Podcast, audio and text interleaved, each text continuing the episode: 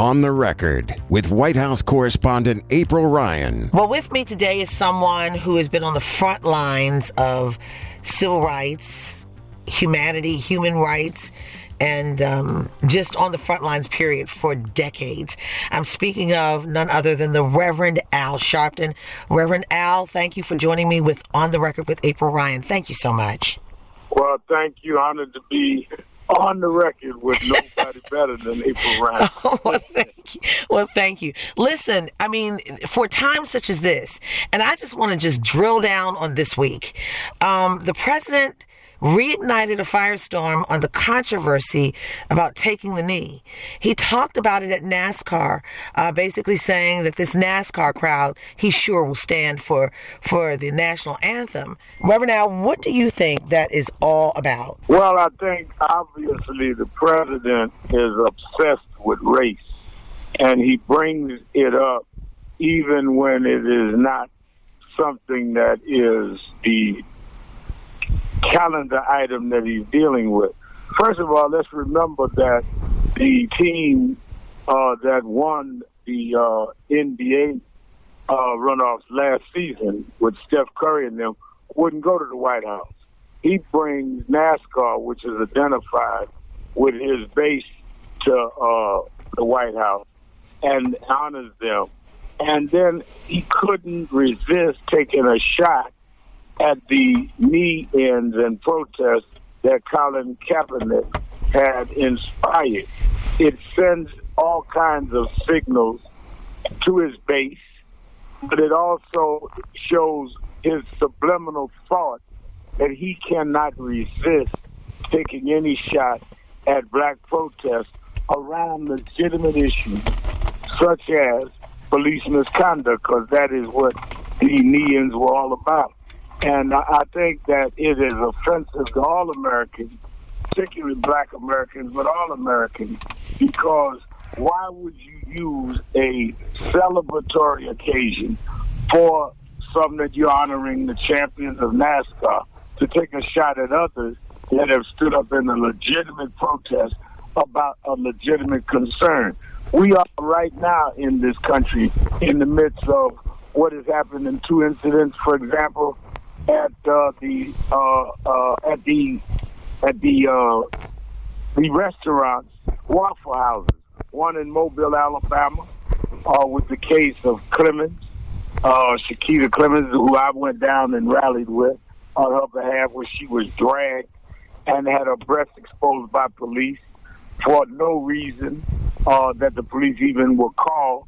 And then the case of Hall in uh, Warsaw, North Carolina in the midst of this, he is trying to ridicule a protest that clearly is alive. We don't have to go back to the incidents of the last three or four years. We have incidents right now with police, which is why people are taking a knee in. Well, Reverend Al, and, and, and there's still some cases that have that is still on uh, on the table, particularly as it relates to the Department of Justice. We know um, Gwen Carr is still looking for justice for her son, even though that wasn't a police involved shooting. That was a choking death that was caught on videotape. Um, Eric Garner said, "I can't breathe" 11 times, and he died on the scene. I mean, what happens when the narrative is stolen by the president of the United States? It originally came out to be a way of saying, look, let's focus attention on this. It wasn't meant to disrespect the, the, our military. It wasn't meant to disrespect the country. It was meant to help form a more perfect union, being part of We the People. Am I correct? That is correct. And when you look at the fact, and you know, we were very much involved and still are with the Garner case, the Kilco case you cited, and the Department of Justice has not come back at all with a decision four years later. And there's been any number of reports that the people investigating the case said charge the police. They can't get the agreement from Washington since Attorney General Sessions has come in, appointed by President Trump. And and when civil rights leadership met with Sessions, he would not commit. When you look at that, and you also add to that the president saying that to policemen, to law enforcement, when he came to speak to them in Long Island, New York, that when you arrest people, don't be gentle, don't put their heads down, uh, don't be so kind to them when you're arresting them. He's almost supporting aggressive, if not illegal, policing, and his administration has demonstrated that. And I think today's Barb was indicative of that. Huh. Well, Reverend Al, I, I want to ask you this. I mean, we, we NFL players, uh, many of those who are stellar athletes um, at the top of their game in sports are making a lot of money.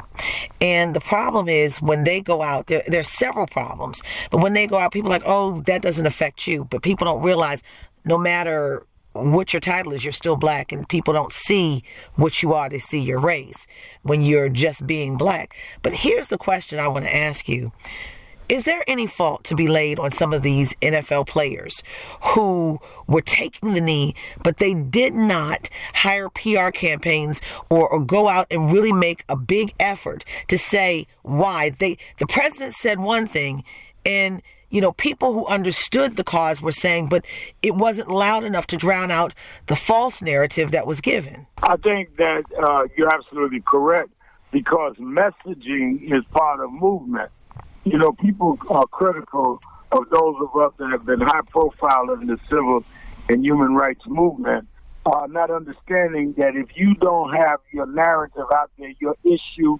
cannot be solved unless you make it public. So when people, for example, would criticize me and say, well, Al Sharpton just wants publicity, that's exactly what I want. That's why people call me. They don't call me a National Action Network to get involved in their case to keep it quiet. They want us to bring publicity and to publicize the policies that's needed to deal with their grievances and to deal with their double standards, the double standard that they're being subjected to. And I think the NFL players had a real opportunity to stand up and control the narrative and connect that narrative to the problems that they were exposing. Other than that, you're left with a president who can tweet and use his bully pulpit to interpret them as anti-patriotic or unpatriotic, rather than they're standing up for the promise of what America had said it stood for. And I think that that is something that they should have done. They should have come together and hired a PR team, someone that understands the black community, understands how to deal with these questions. And if, if Hillary Clinton could get Mothers of the Movement to tour with her during the 16 race, they could have had Mothers of the Movement with them and talk about the actual cases that are.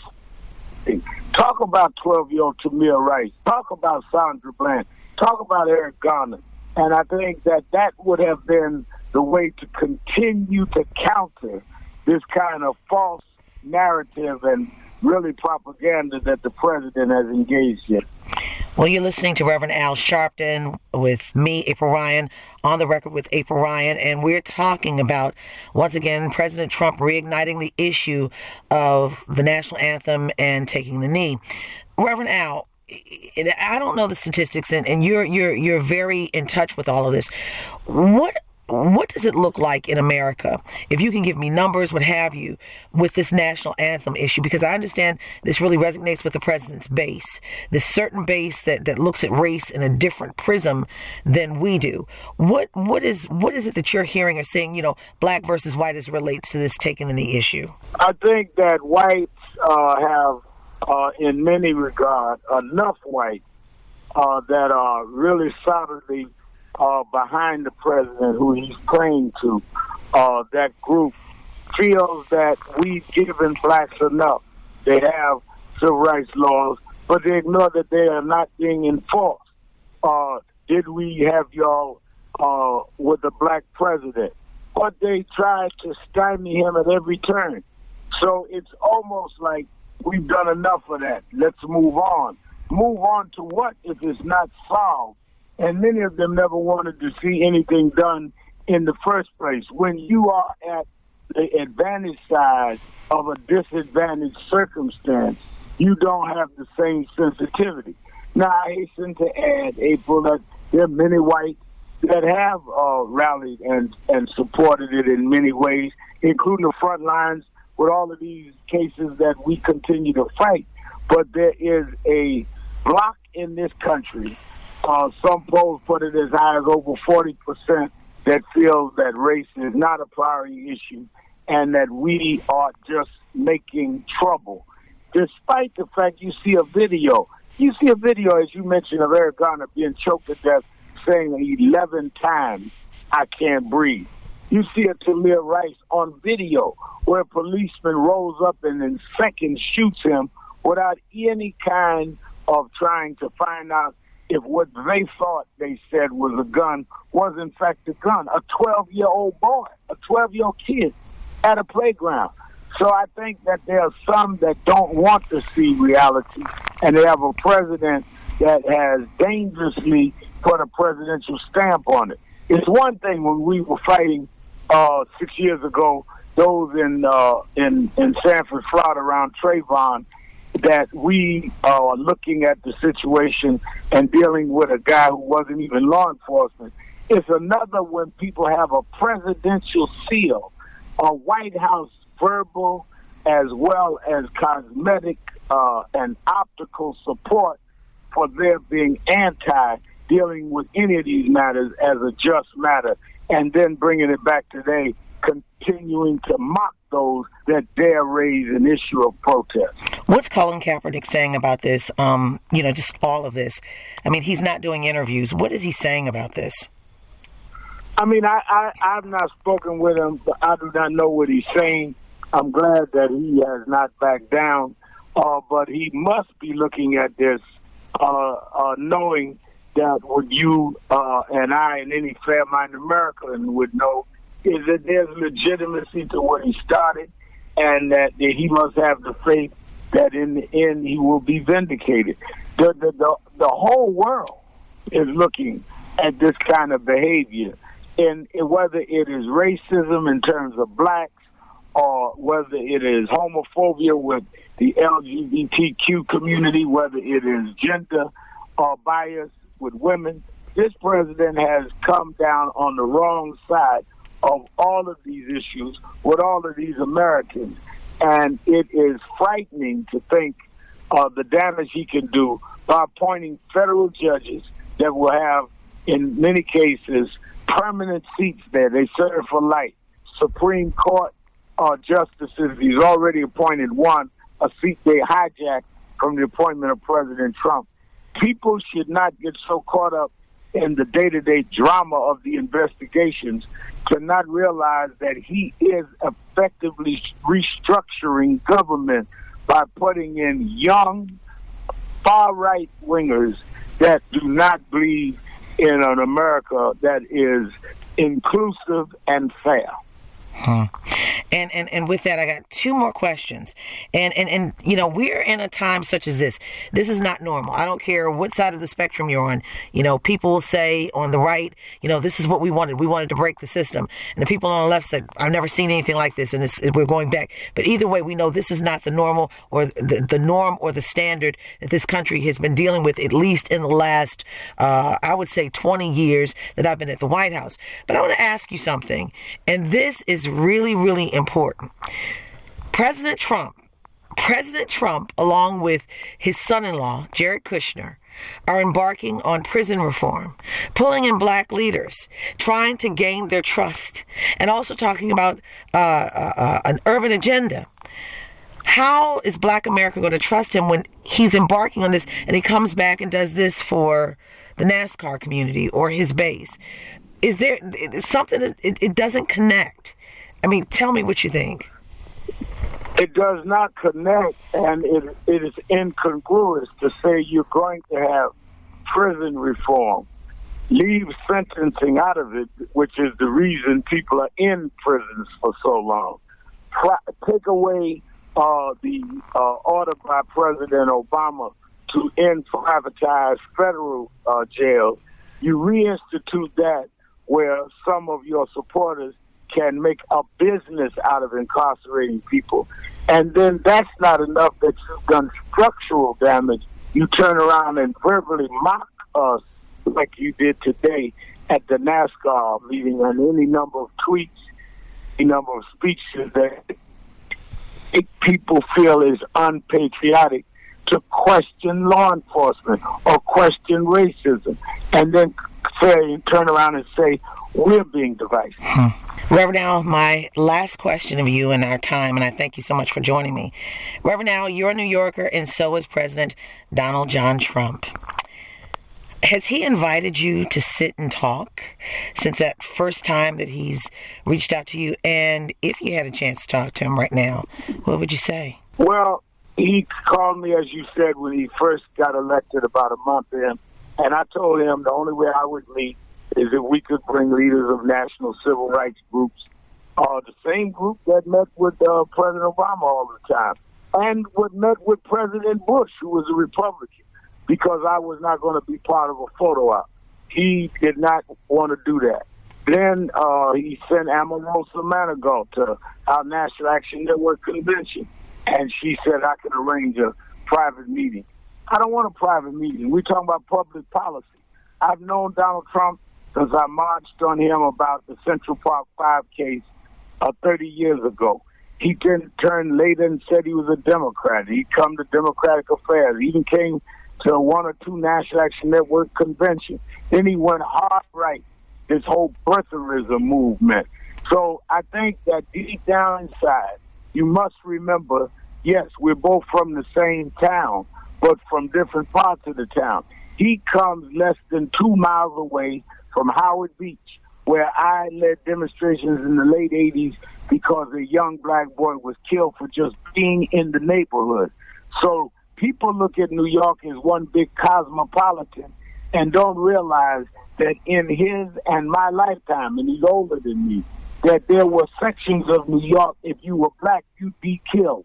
He took our ads to execute five young men for rape of a white woman that ended up not being guilty. And even after that, say he had it wrong, say he went with the police narrative.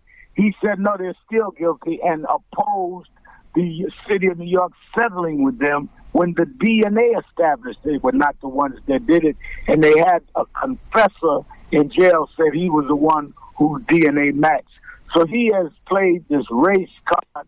He's played it in business. I don't know any black that was ever a major uh, executive in the Trump organization as long as he was in business. I don't know black contractors that said he got to deal with them. He's dealt always one way, and he continues to do that. But the problem now is he has executive power, which is why people have to come out and vote. They have an opportunity in the midterm election to cut him off in terms of the legislature, uh, if the Congress and the Senate uh, would uh, uh, be uh, full of people that would check him and that would not let him just go unanswered.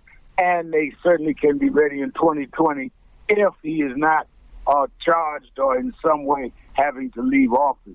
But history will not be kind to us if we sit by and allow him to unravel the sacrifices that was made with bloodshed, losing their lives, leaving their families to fight for other families.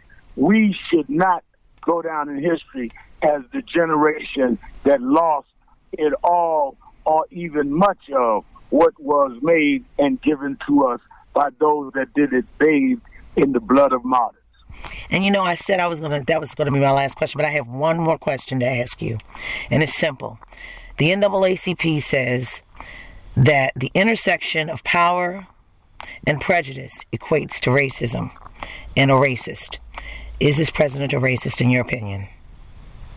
You know, I, I had tried for a long time to refrain from calling names, but you can't assess that he's anything other than that.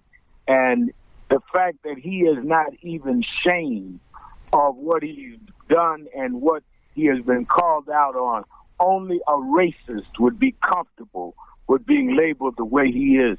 Unequivocally, I think that the president has proven that he has he is racist, and if he is not the racist, he'll do to the right one shows up or the wrong one shows up.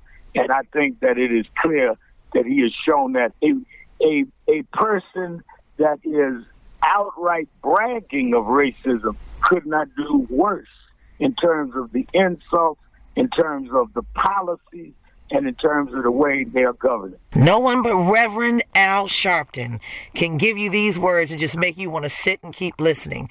Reverend Al, thank you so much for your time. Thank you, April, and thank you for being April Ryan because sometimes you're the only voice in that press room that raises the questions that I think most Americans want raised. Unfortunately, sometimes you don't get direct answers. With this week's On the Record, I'm AURN White House correspondent April Ryan. Don't forget to subscribe to On the Record on iTunes, Google Play, SoundCloud, Stitcher, or any other podcast directory. If you like what you hear, leave a five star review. On the Record, a product of American Urban Radio Networks.